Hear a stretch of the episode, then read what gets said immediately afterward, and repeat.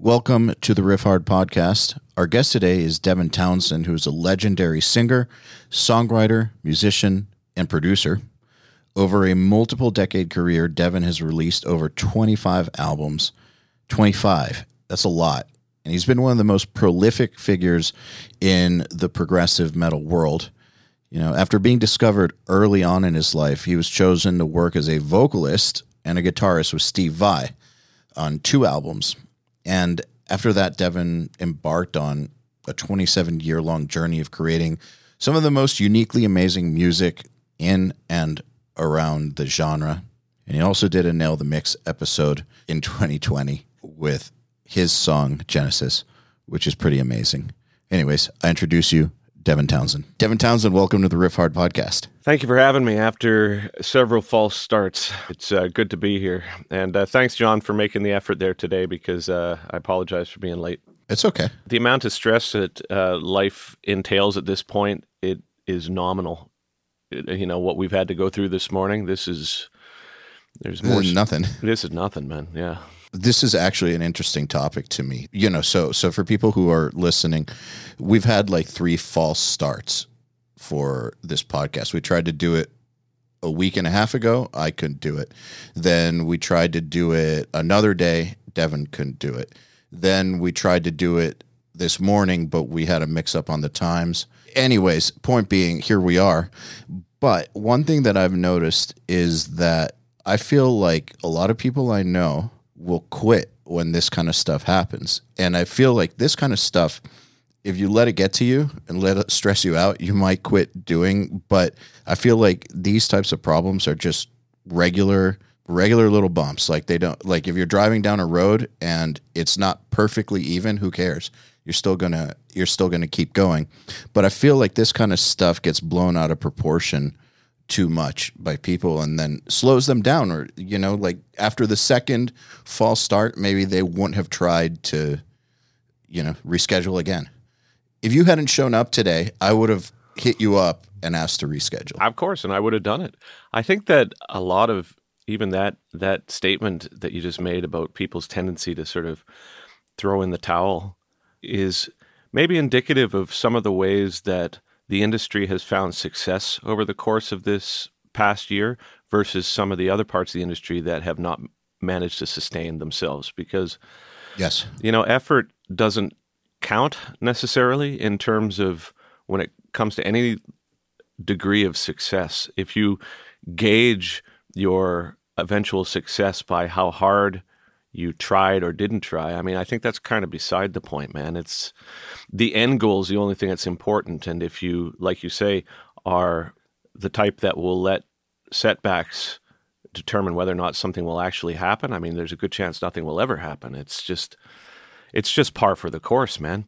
there's always setbacks i mean i feel like if there's ever something that goes down that doesn't have setbacks that's like a bonus Or it's uh, suspicious. Suspe- yeah like the tsunami is about to hit Yeah, it's like, well, that was effortless. This means that we probably didn't do it correctly because, in my experience, the amount of projects that have succeeded uh, in my world have never been without significant effort. And the funny thing about that effort is it's the last 2% takes as much effort as the first 98% in my experience as well. So you get to the end of it, and uh, if there hasn't been that stress, it's often just like, oh, well, we're clearly not done yet because we haven't hit that 2% wall yet. What do you think it is about that 2% that makes it hard? Uh, Do you think it's a psychological thing? Like people have a hard time finishing, or what do you think it is? I think that the devil's in the details, and the difference between some something being spectacular and something being average, in my experience, are the things that you don't notice when you're first either watching it, listening to it, or participating in it. If you have a product, for example, that is beautifully constructed, and you take it apart, and then upon taking it apart, you recognize that the the inside of it, things that you would have never seen, or things that a manufacturer would never expect you to see, has had that same degree of effort put into it, then that implies a level of care that I think affects the overall experience of participating in it, whether or not it's a song or a guitar or a car, those invisible components to what makes those things great are those 2%, right? You may not, when you're uh, first listening to a song, for example, recognize the amount of effort that went into getting all those fades. Or if you're playing a guitar, you may not recognize the effort that went into you know the body cavity having a certain type of routing that was covered in you know a certain type of material. And it's just those attentions to details create an experience with whatever product it is that you're participating in that makes it the next level. It's as simple as that. And i think it's a psychological feeling when you're participating in, in a product that has had that level of attention paid to it that is really important to me and i'm sure it is to you as well. Absolutely. Well I think though it's at least in my opinion. I'm, this is going to sound, I think, obvious, but I don't think it's obvious to everybody listening. You have to make sure that you first covered the 98% really, really, really great. And the reason I'm saying that is because I find that a lot of people focus on those last 2% elements prematurely. Um, for instance, in mixing, people will focus on, you know, getting an outboard summing mixer or their converters and all that stuff before they know how to gain stage or EQ properly. Pe- guitar players will focus on getting the all the right tubes you know perfect everything perfectly biased the right gear on the amp like everything they'll put in so much research into this shit but their alternate picking is just half-assed garbage. When you said all the right tubes, I did the Alice Cooper song just immediately uh, sprung into my mind. You know, all the young dudes. I don't know. I just. Uh, but I no, I agree. I agree, and I think it's I think it's interesting though because I, I think yeah, as, as you and I have discussed in the past, the the tendency for people to fetishize not only gear but also the process, I think would lead to that uh, that situation that you were explaining. You know, like if somebody has more of an interest in uh, you know the physical aspects of what it is that they're using, like this piece of gear and this computer and these tubes or or what have you. Chances are they'll they'll haul ass through the 98% because all they're really interested in is just using this piece of gear. But maybe that's an indicator for them that they should just reevaluate what it is that they want to actually be doing. Maybe you don't want to be a guitar player. Maybe you want to be an engineer.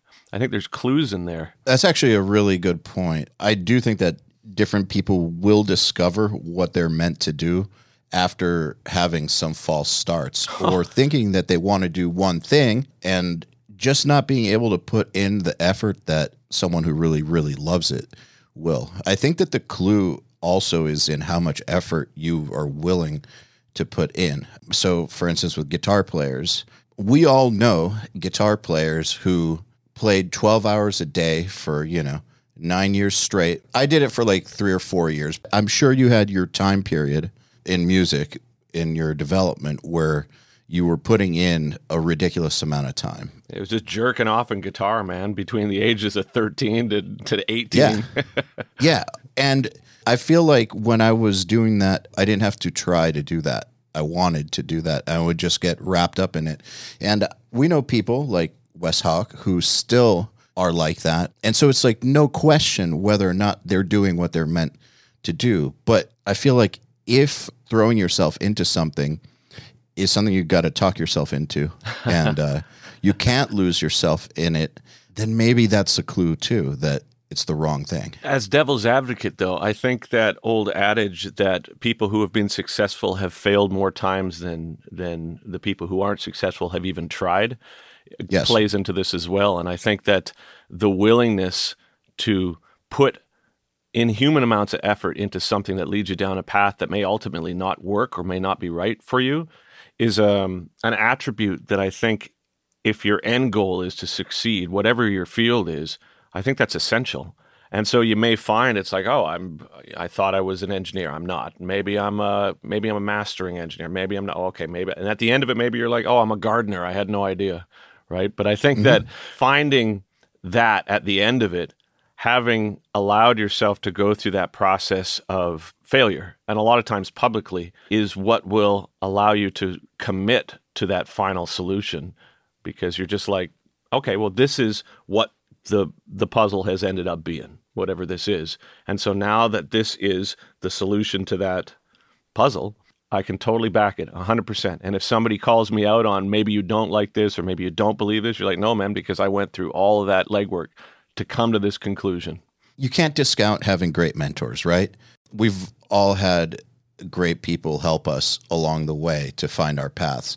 I don't know where I'd be without some of the mentors, whether I talk to them now or not, uh, doesn't matter. Without having the right people help me out to just set the course right, who the hell knows? How important do you think that is? Uh, you learned from some bad motherfuckers. Well, I mean, what's interesting, even about hearing you say this, is is how that path has led you to being an instructor, which I think is fantastic as well. And I think a lot of times the process is what's so important, in my opinion. Like going through all these ups and downs and the false starts and, and all these things, that's just the nature of learning more so than it being viewed as a deterrent or a, or an attribute even. It's like it's like just the process of finding out who we are in a business sense or in a personal sense. These are just the things that happen. And and to pursue these things i don't think even looking at at any of these failures that we have you know accumulated in our lifetimes as being a negative it's it's absolutely a positive. It's absolutely a positive to to hit a false start because then you know, right? And I think it's if you have been fortunate enough to have mentors and people who are selfless enough in a lot of ways to teach you, then who knows where you can end up. I think the problem also ends up, or also, uh, there's a problem when you have mentors who are selfish about their knowledge like they don't want to show you the secrets because they're insecure about people taking their job or something, you know. or or they hate you if you share the secrets. Well, yeah. Well, maybe that's it, but it's like there was this engineer I used to work with who didn't want to tell me anything that he did. I was like, "Dude, how you how do you do that?" He's like, "Oh, it's kind of my thing, man." And I was like, "Oh, oh okay." But then when I ended up working with somebody who was really good, like not just kind of good like this guy, but really good, he was like, "Oh, I do it like this." This is how I do it. Here's a compressor I use. Here's the thing that I use. He's confident enough in his own abilities to share. And I think if you're fortunate enough to get people like that in your life, it can lead to, for example, what you've done with your work, where you you're like, oh, I want to share this with other people too. I can be a teacher as a result of having a good mentor. I can't do things halfway or just a little you know, like just pick it up here and there. That's not not my style. I feel like I'd be shitting on all the work that I did. So I'm either all in or not. Well, that's served you well, man. It's awesome. Yeah, it's weird because uh, a lot of people don't get it and think that I'm not telling the truth or they don't understand how I don't just play for fun or You're like, why would I lie about this? How in any way would that make sense? Because they can't understand it. They can't understand the mentality. But for real, like I can't do things half assed and I can't do things halfway, which is why I have no hobbies and I've never had any hobbies. It doesn't work for me. If I do something, I have to commit and then I have to take it as far as it'll possibly go. And since I can't do that with guitar, I've committed to what I'm doing. There's no room for it. There's no room for mixing either. There's just no room. It's funny. It's like uh, when you say that, it reminds me of I've got this thing that happens between me and, and people that I work with and my wife and my, my parents. And they'll say, for example, hey, Dev, can we fix the, the screen door in, in the back of the house? And I was like, well, I can do it next Thursday. And like, well, you're not doing anything right now it'll take you two minutes. I was like, if my mind's not into it, it'll take me an hour and a half right now, and it'll take me a minute and a half next Thursday when I'm prepared for it, right? So maybe it's a similar sort of thing. It actually is a similar sort of thing. I like hobbies though, man. I'm starting to really get into them. It's like it's been good for my brain. What's the secret? Knowing that I suck at it and being okay with that. And just being all right, yeah, being man. okay with that. Totally. And in fact, it's like that's why I like bass guitar so much. I love bass, dude. I would play bass more than guitar forever. And I, I'm just not that great at it. But maybe there's a part of that. I mean, I'm good at holding notes and being in time. But when you see some of these dudes on YouTube that have got like, well, here's me playing over a D minor funk jam, like do do do do do pop it boop pop pop. I'm just like, all right, nope. But if you're looking for a guy to do, you know, one five country licks with his thumb, like, dude, I, I'm really good at that. I'm really good at that, right? So do you consider bass a hobby? Yeah, I guess. But that's music, so it's kind of working somewhere. It fits the big picture. Well, what would define hobby then? I guess would be the the question. Something that has nothing to do with work Okay. that you enjoy doing for fun. I think. My only thought with that is so uh, like I really enjoy meditation, for example. I love that. It's like become a, a huge thing for me, as well as exercise or or any of these sorts of things. I, I kind of like the idea of gardening and, and these sorts of things. But I guess you can take any hobby and see how it affects everything else in your trip. And at that point, it does affect my work. And so I, I would view bass more as a hobby because as much as I would love to play bass in a band, there's a good chance that whoever's looking for a bass player is going to find somebody way better than me who's not going to be as expensive. you know what I mean? Like, so, so on that sense, I'm sort of stuck just sitting in my living room going, don't, don't, don't, don't, you know? Maybe working out's a hobby then. Yeah. But it also affects our work too. I mean, it Yeah. helps our jobs, right? It's helped my job tremendously. Of course. I'm pretty serious about it too. So then again, so if I if I'm implying that I have to take it as far as it can possibly go mentality, no, I'm not trying to be a competitive athlete or anything like that, obviously. So I guess it does still count as a hobby. So all right, there's a hobby. How did your workout regimen, because you got coronavirus, right? I sure did. Good times. So, how long did you have to stay away from exercise, from working out? Okay, so I did some research about it and saw that it's not like a flu or something that you can just uh, muscle your way through or whatever with exercise.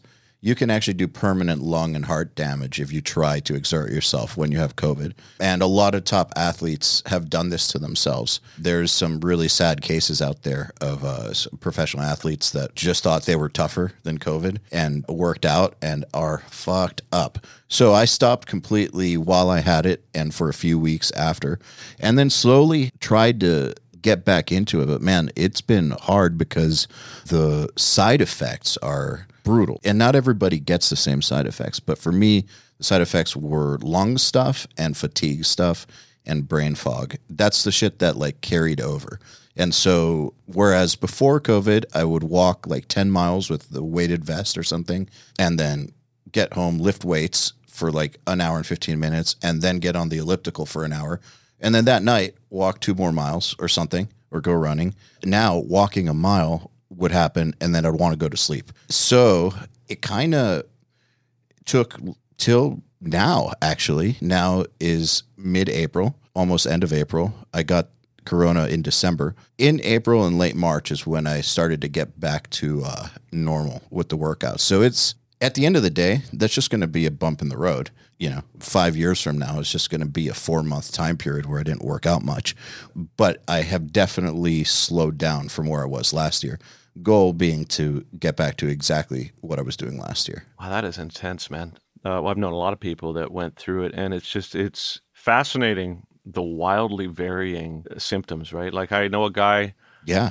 smoker, completely unhealthy dude, about sixty-seven years old, had it and was asymptomatic, nothing. Right? And then I know people who were physically very active, who had mild symptoms. And I know people who were physically very fit and very healthy that got fucked up, right? So, Well, I got to say, though, I feel like I'm fortunate because had it happened to me a year earlier, who the hell knows if I would have died or whatever? Because I was like poster boy for comorbidities, but I had zero comorbidities when it got me. And I had a mild case. Like it really wasn't that bad. Like the actual illness was not so bad for me. It was just these after effects sucked. But people have had it way worse than me. What was your process? So you like you say a year prior. So where were you then versus where you ended up getting to with your regimen? A hundred pounds heavier a year prior. Mm. What happened? Did you just one day say I'm not I'm over this, I'm going to do something about it or Well, I had already lost like 80 pounds by that point. So I was already in it. But then lockdown happened, which is, I saw you like a few days before this uh, when you were in Atlanta. Yeah. That was then. That was then. Yeah. Good lord, man. It Yeah. feels like a lifetime ago. It was a lifetime ago. Yeah, yeah. Right around then, when lockdown happened, my thoughts were, well, I've already lost 80 pounds. We're going to be locked up for a while. I can't travel. I've wanted to not travel for a while. Time to go all in. And uh, so I just started going all in, like cut calories severely and exercised more and more and more. And then the lockdown just kept on extending and extending and extending. And so I just kept going at that same intensity. And, you know, months and months later, uh, had made a very quick, significant change. Did you end up getting a vaccination? Yes. Canada is we're like I think number 80 in the world for vaccinations at this point. Like it's still locked down here. It's the worst it's been in Canada right now. And so there's all sorts of things that I'm supposed you know, I'm supposed to be doing Bloodstock and and all this and they've got us signed up for for the vaccinations, but they've got roadside checks like you can't leave your community now. And dude, we're right across the border. We're like 50 miles from from Washington, but up here and in in uh, Ontario specifically, like the cases are insane, and you have to stay at home. The police check cars as you're going by to make to see where you're supposed to be going, and like holy shit, yeah, dude. UK did great though. UK did so well with the with the vaccination program. They're just like we are fucking over it, right? But because Canada doesn't produce a vaccine, we're reliant on others, right? So we're you know we sort of have to wait for these things. So I have been in this room now for since we ate that time, yo. I know. I, I feel like I've talked to you in this room a few times. Hi, man. It smells exactly as you would expect to. so, do you feel like having a year away from having to do all those things that would normally have to do as part of the career has been good for you? Absolutely. Because it's forced me to sit with certain parts of my trip, whether or not it's professional or personal, that I haven't had the energy or the time to reflect on. And I think a lot of the pace that I've been moving at for the past so many years has accumulated all this baggage. And I'm not talking about like the type of psychological baggage that is uh, it's not like I'm uh, not that what I guess what I'm saying is it's not what it implies with that sort of psychological baggage, but the baggage is more like, well, you've done all this stuff. How much of it do you want to do? And what is your motivation behind doing all this stuff? Like all these things that you've been pursuing have been for what? And it's easy to say, oh, it's well, you know, I'm success motivated or I'm financially motivated or I need validation. It's easy to sort of try and uh, explain any of that in those sorts of terms. But when you really have to sit with it and you realize it's like, well, it's a bit of each of those things, but really it's just the momentum that's being established over the past so many years. I haven't had time to rethink whether or not that's appropriate for me. By sitting here and by having to work and try and find ways to pivot the career and do streaming concerts or Twitch or write records and try and figure it out, it's been super good for me to to say, okay, deal with this, dude. Like, just sit with this and deal with it. Like, where are you at? It hasn't been easy. And it resulted in this record that I just finished that's fucking gross. It's not a pleasant listen. And it's like, I got to figure out how to try and sell it to the to the people who are so kindly supporting my work and still say, "Hey, by the way, this is gross. This is not something that you're going to want to put on. This is not a it's gross. It's formless bullshit." But it was the result of having the opportunity to to sit with this and really face it in a way. And so uh, I'm also simultaneously super proud of it. And uh, how that moves forward into the next stage, that's still kind of being determined. There's a lot of ways that it can continue, but I do know that the old model, even if I wanted it to to function in the ways that it has for the past decade, it can't. They just can't. Take touring, for example. When that opens up again, the amount of venues are going to be shut, the amount of bands that are either no longer going to be active or going to be scrambling to try and find a routing that's going to make sense with that lack of venues. Take, for example, the, the Brexit thing, John, as I'm sure you're well aware, there's there's so many stipulations for the majority of the crew that I've worked with for all these years have been British and the management company and the booking agents. And there's now all these stipulations in terms of how we're going to get merchandise to these different places. The overhead from the last couple of tours that we did, the last big one that we did in, in Europe, all the shows except for maybe one were sold out and we still lost almost a quarter million dollars on that tour right and that was before this so if you start factoring in, in all these things and then compound it with the sort of elaborate type of musical vision that i have enjoyed for all these years i'm like man you got to rethink this. It's not as simple as saying well we're going to get back out there. I can do acoustic shows and that's what will probably happen straight out of the gate because those those seem to go over well, and it seems like the audience at least appreciates them enough for it to be uh, important for me to do. Also, the fact that the people that support my work, it's like you want to play for them, whether or not you like being on tour. It's like these are the people that allow you to do your work. So, however we can get out there, I'm certainly going to get out there. But in terms of the big touring circus again, and the crew and the vehicles and diesel having gone up in the ways that it has, it's like in the you have to pivot it. And so that's currently what we're doing. And that whole combination of circumstances, it's like we're talking about with the fits and starts with this with this podcast in the beginning of this, when we're thinking people may not have uh, had the stamina to start again and start again.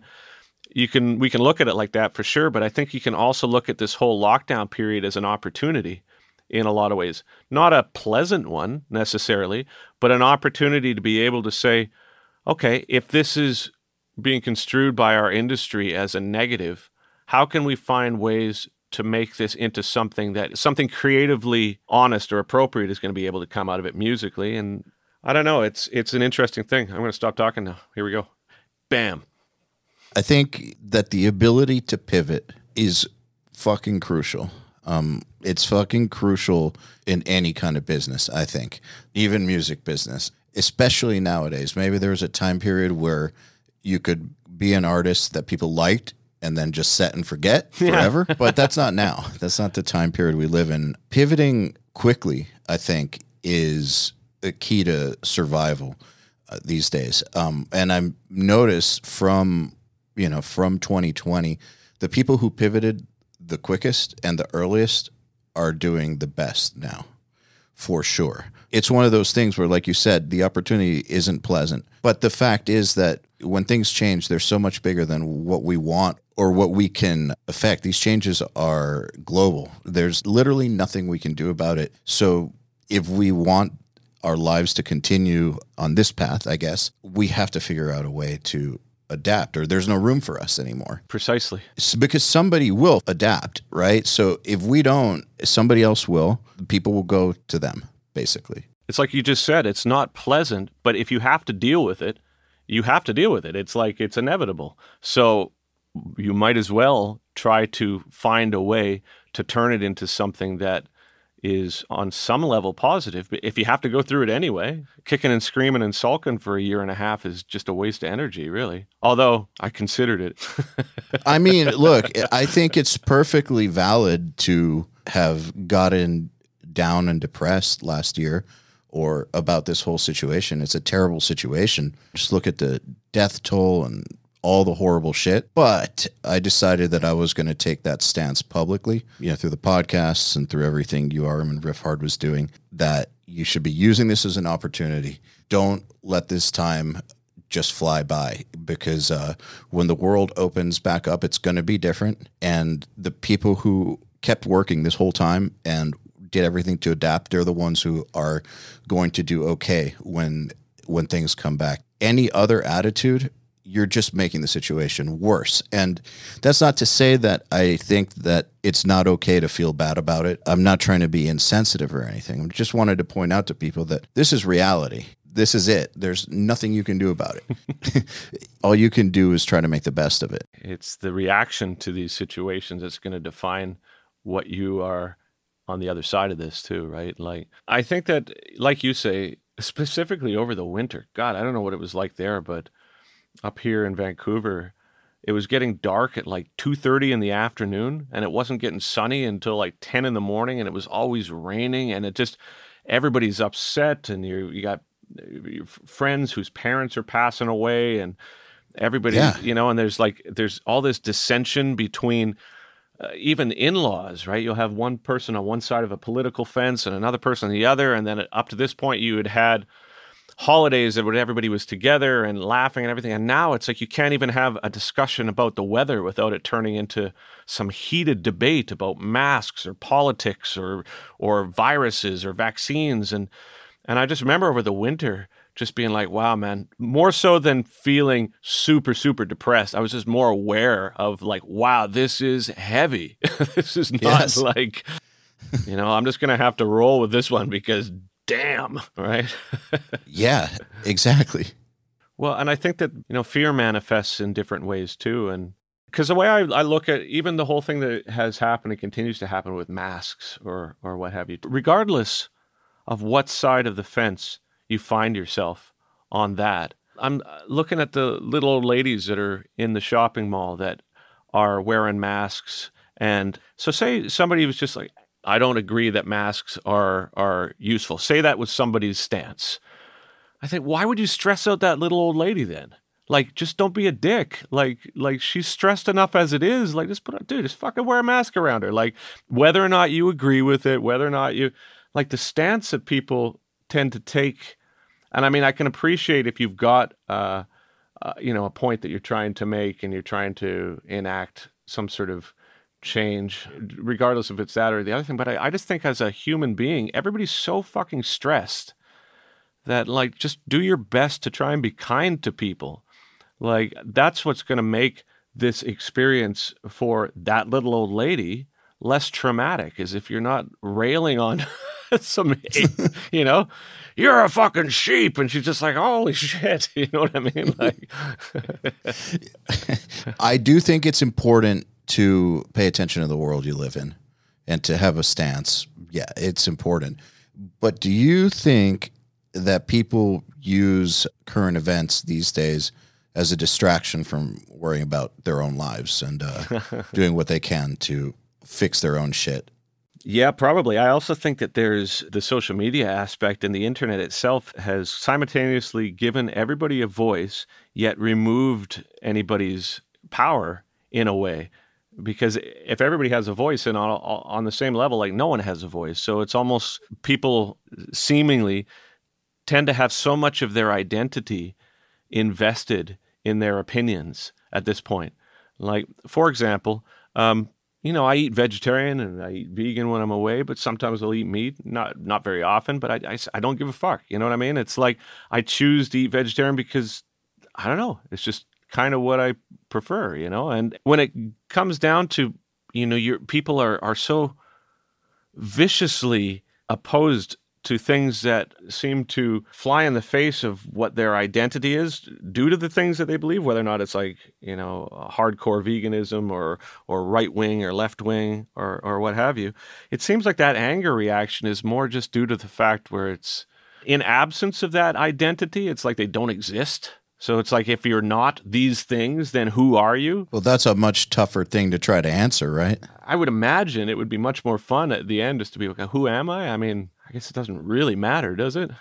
Do you think that part of what's going on, people's fear response and anger response, is because they really didn't understand that our world and our society is a giant house of cards and that everything good that we have can go away in a moment.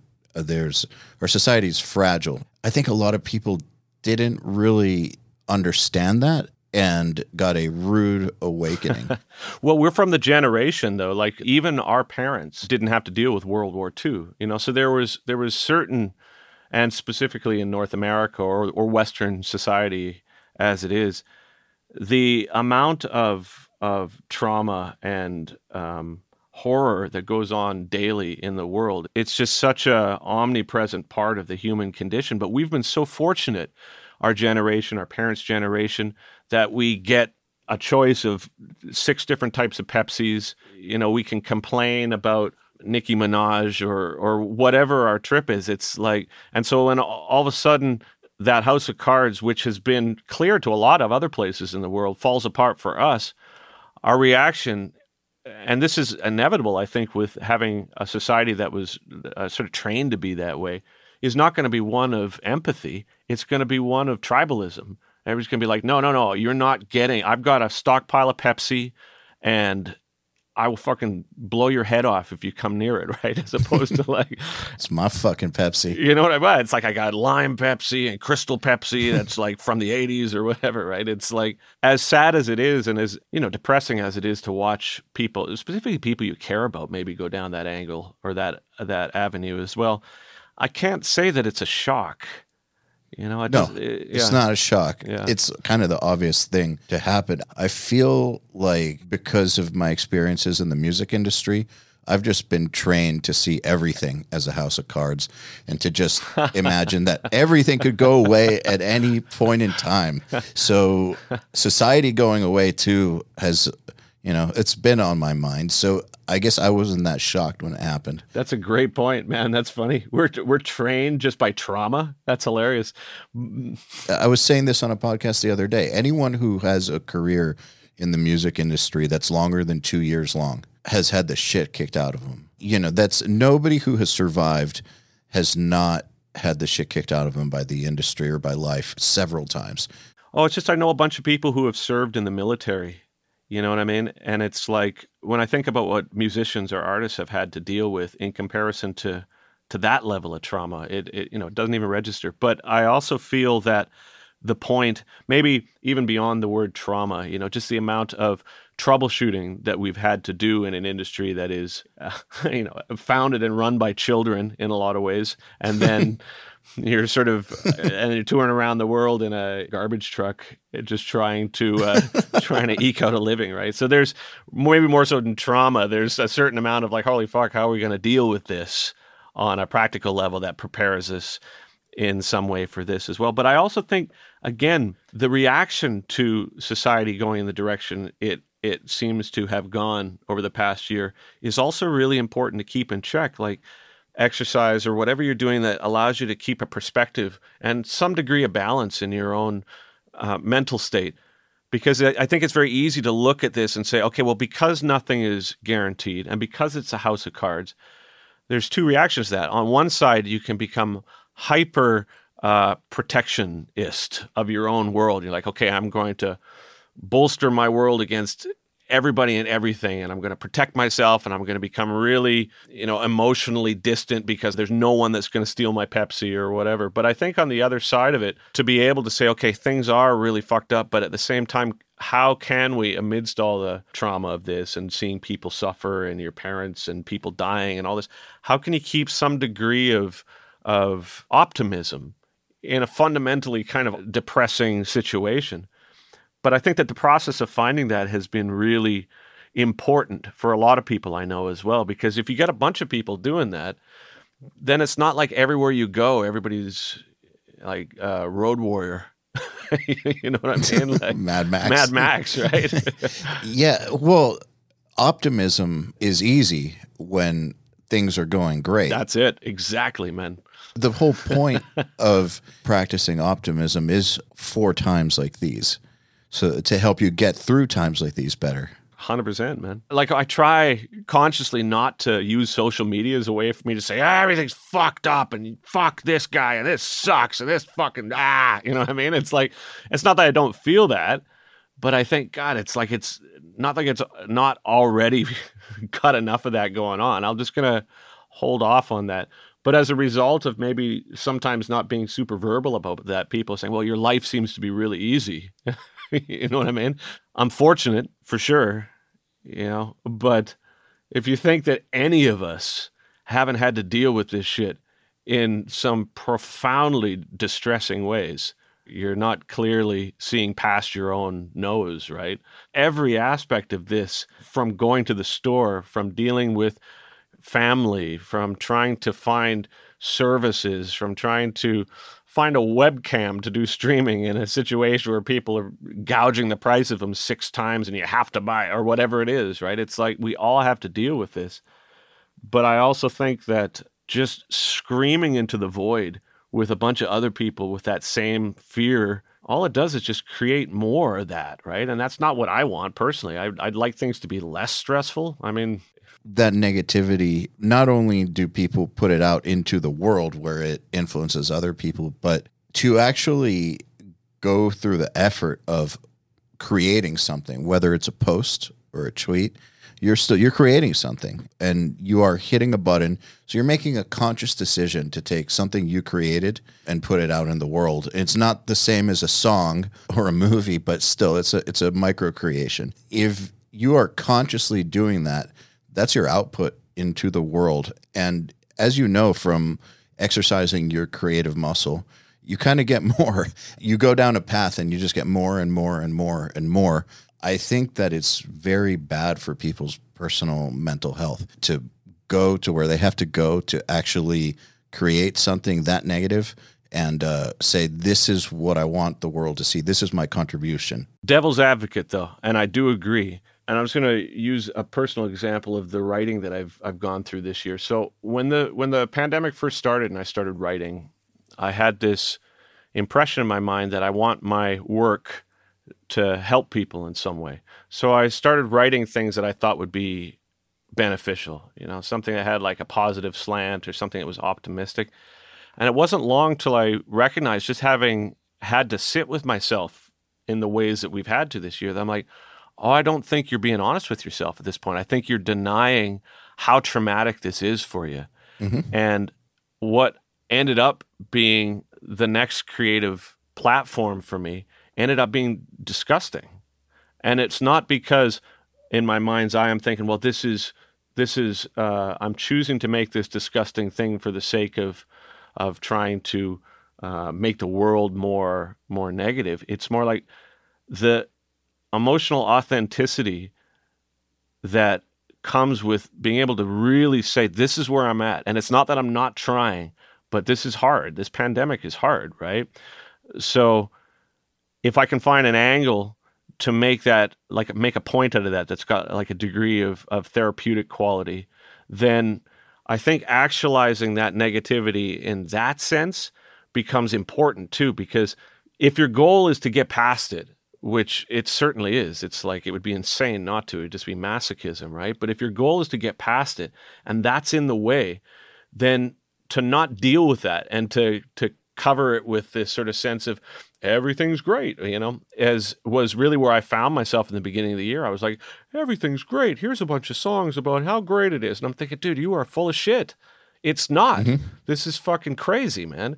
So by making this thing that was just ah, now that it's done, it's like I gotta figure out how to. It's like, oh, how do you sell vomit to people? Oh, great, right? But it's like ultimately having done that now i'm like oh i feel like that's was really important so perhaps on some level just spitballing here some of the intent of of the negativity that we find on social media is maybe got a similar intention maybe people are trying to just get it out of their system well i think there's a difference and the difference is that you're creating a piece of art you're not trying to influence somebody you're exorcising some terrible thing and uh, putting it in musical form, but it's not with the intent of making somebody believe something different or anything like that, right? You're just doing what you do. No, there is an intent though. What's the intent? I would like the effort that goes into being honest with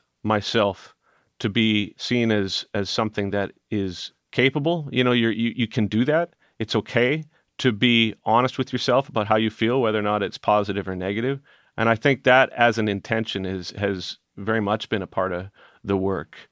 It's like here, I want to help on some level because if you have people that are influenced by your work or that listen to it, I've found in the past uh, if I go into things with a lack of accountability, people can misinterpret that. So it's just whether or not that's your responsibility, which is debatable. I think that the intention is like, well, I don't want to hurt people. That is an actual intention with the work for sure. Okay, that makes sense. So when someone makes a post that's super hateful, you know, or super negative and puts that into the world about society this, society that, politician this, politician that, this celebrity's a horrible, whatever, um, something super, super negative. The direct intention isn't to help people necessarily, it's to influence them into a certain way of thinking that's super negative. It's almost weaponized. Do you think that's the intention or just maybe it's selfishness? They're not even thinking about other people. Might be that too. They're just like fuck you and and that's it, right? As far as it goes is is this is my opinion and and eat a dick, right? Like I got to be super careful with with social media because I can when you start going down those rabbit holes and start reading some of that stuff, it it makes me feel the way that I think it's intended to make you feel, right? I'm like now I'm angry or now I'm scared or now I'm pissed off or whatever and and so but it's just so alluring, right? Like the way these algorithms have been set up, it's just like, oh, Oh, you like smart. you like kittens? Here, here's the kitten blog by "Fuck you, you're a piece of shit." Two two five four or whatever, right? Like, the number one thing that gets people's attention on the internet is stuff that makes people angry.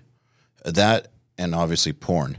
And then stuff that makes people laugh is pretty high, but it's not as high as stuff that makes people angry. So that's why radio shows uh, like talk radio while that was a big thing, uh, was so negative. That's what got viewers in. That's why so many YouTube channels are YouTubers who will go after other YouTubers or make it a point of just talking lots of shit. That is what people are attracted to. I, I was I keep thinking that as uh, Neanderthal was to Cro-Magnon, human beings are to AI. We're just watching the next step of evolution. That's just like we don't have to fuck with each other. We'll just eliminate the emotional component of this, and and mm-hmm. then carbon evolves to silicon. You know what I mean? And then we're viewed as this fallible thing that's yelling at each other about cat videos in the long run, right? They can't figure out complex, you know, mathematical equations. I think that you're absolutely right about the intent, and I think one of the the most telling things about the fallibility of of the human species is that we've got a whole lineage of people going, oh, we can make more money and have nicer Christmases for our kids if we keep everybody in the world pissed off at each other. you know what I mean? It's like, it's just, it's so dumb. And not only is it dumb, but we have this society now that we all, we, we go to the store, we have to deal with it. You know, just people like just pissed off. And you're trying to navigate that while you're just trying to get toothpaste or something. A lot of people don't realize that their outrage is a manufactured thing that basically has made a bunch of people really rich and continues to make people Absolutely. really, really rich. These companies that take a stance do not give a fuck about that stance. And they don't give a fuck about how we feel about things. They Yeah. just give a fuck about who's clicking and what lines their pockets. And I think that if everybody just understood that, that it's just capitalism, I think they would chill out a little bit. Have you tried stopping social media recently? Well, no, but what I do is I filter it. Okay. I have a Facebook filter, and then I actively add stuff to the filter all the time. My filter now, like basically, I'll put in words that I don't want to see anything about. So any politician that's famous, like any like thing that people are going nuts about, like everything from guns to veganism to who the hell knows death metal. Check out my band is in there.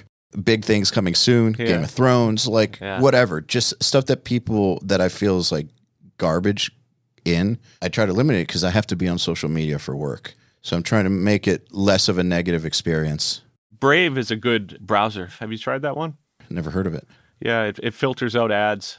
Oh, that's cool. This thing I'm talking about is called Facebook Purity. It's an extension that you can add to your Facebook, but I think it's a Chrome extension. Either way, if people want to have a less negative experience or a more positive experience, uh, that's helped tremendously. I used to love YouTube, but man, the the clickbait splash screens drive me fucking crazy. Whenever I find a pattern in something, I can't ignore it.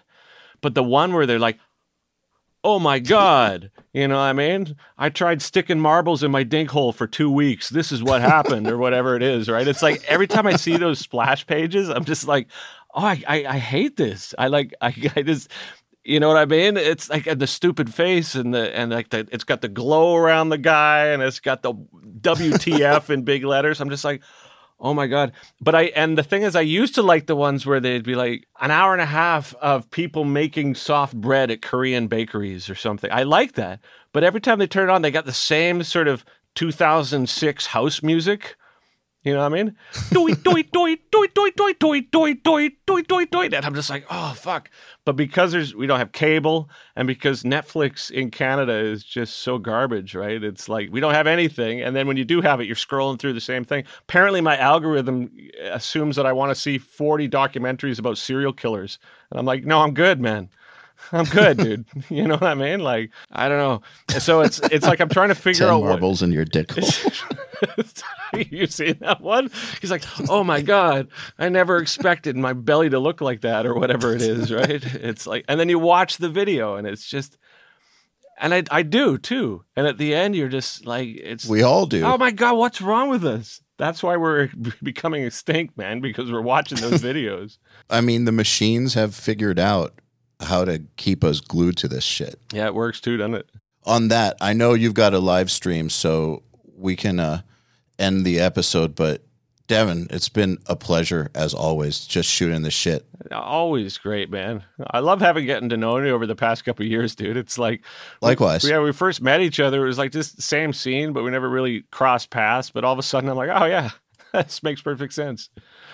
Yeah, totally. Yeah, man. I honestly, first time we met was really, really cool. I remember coming on your bus and talking to you for a while. And then after that, you were kind enough to tell me how to do in ear monitors. Like, I don't even remember that, but you gave me, you, em- I asked you and you told me to email you. I asked you how you guys did your in your rig and all that, all that stuff that you guys did. You sent me like a seven paragraph email with like exactly how to do everything. Oh, that's awesome, which- man.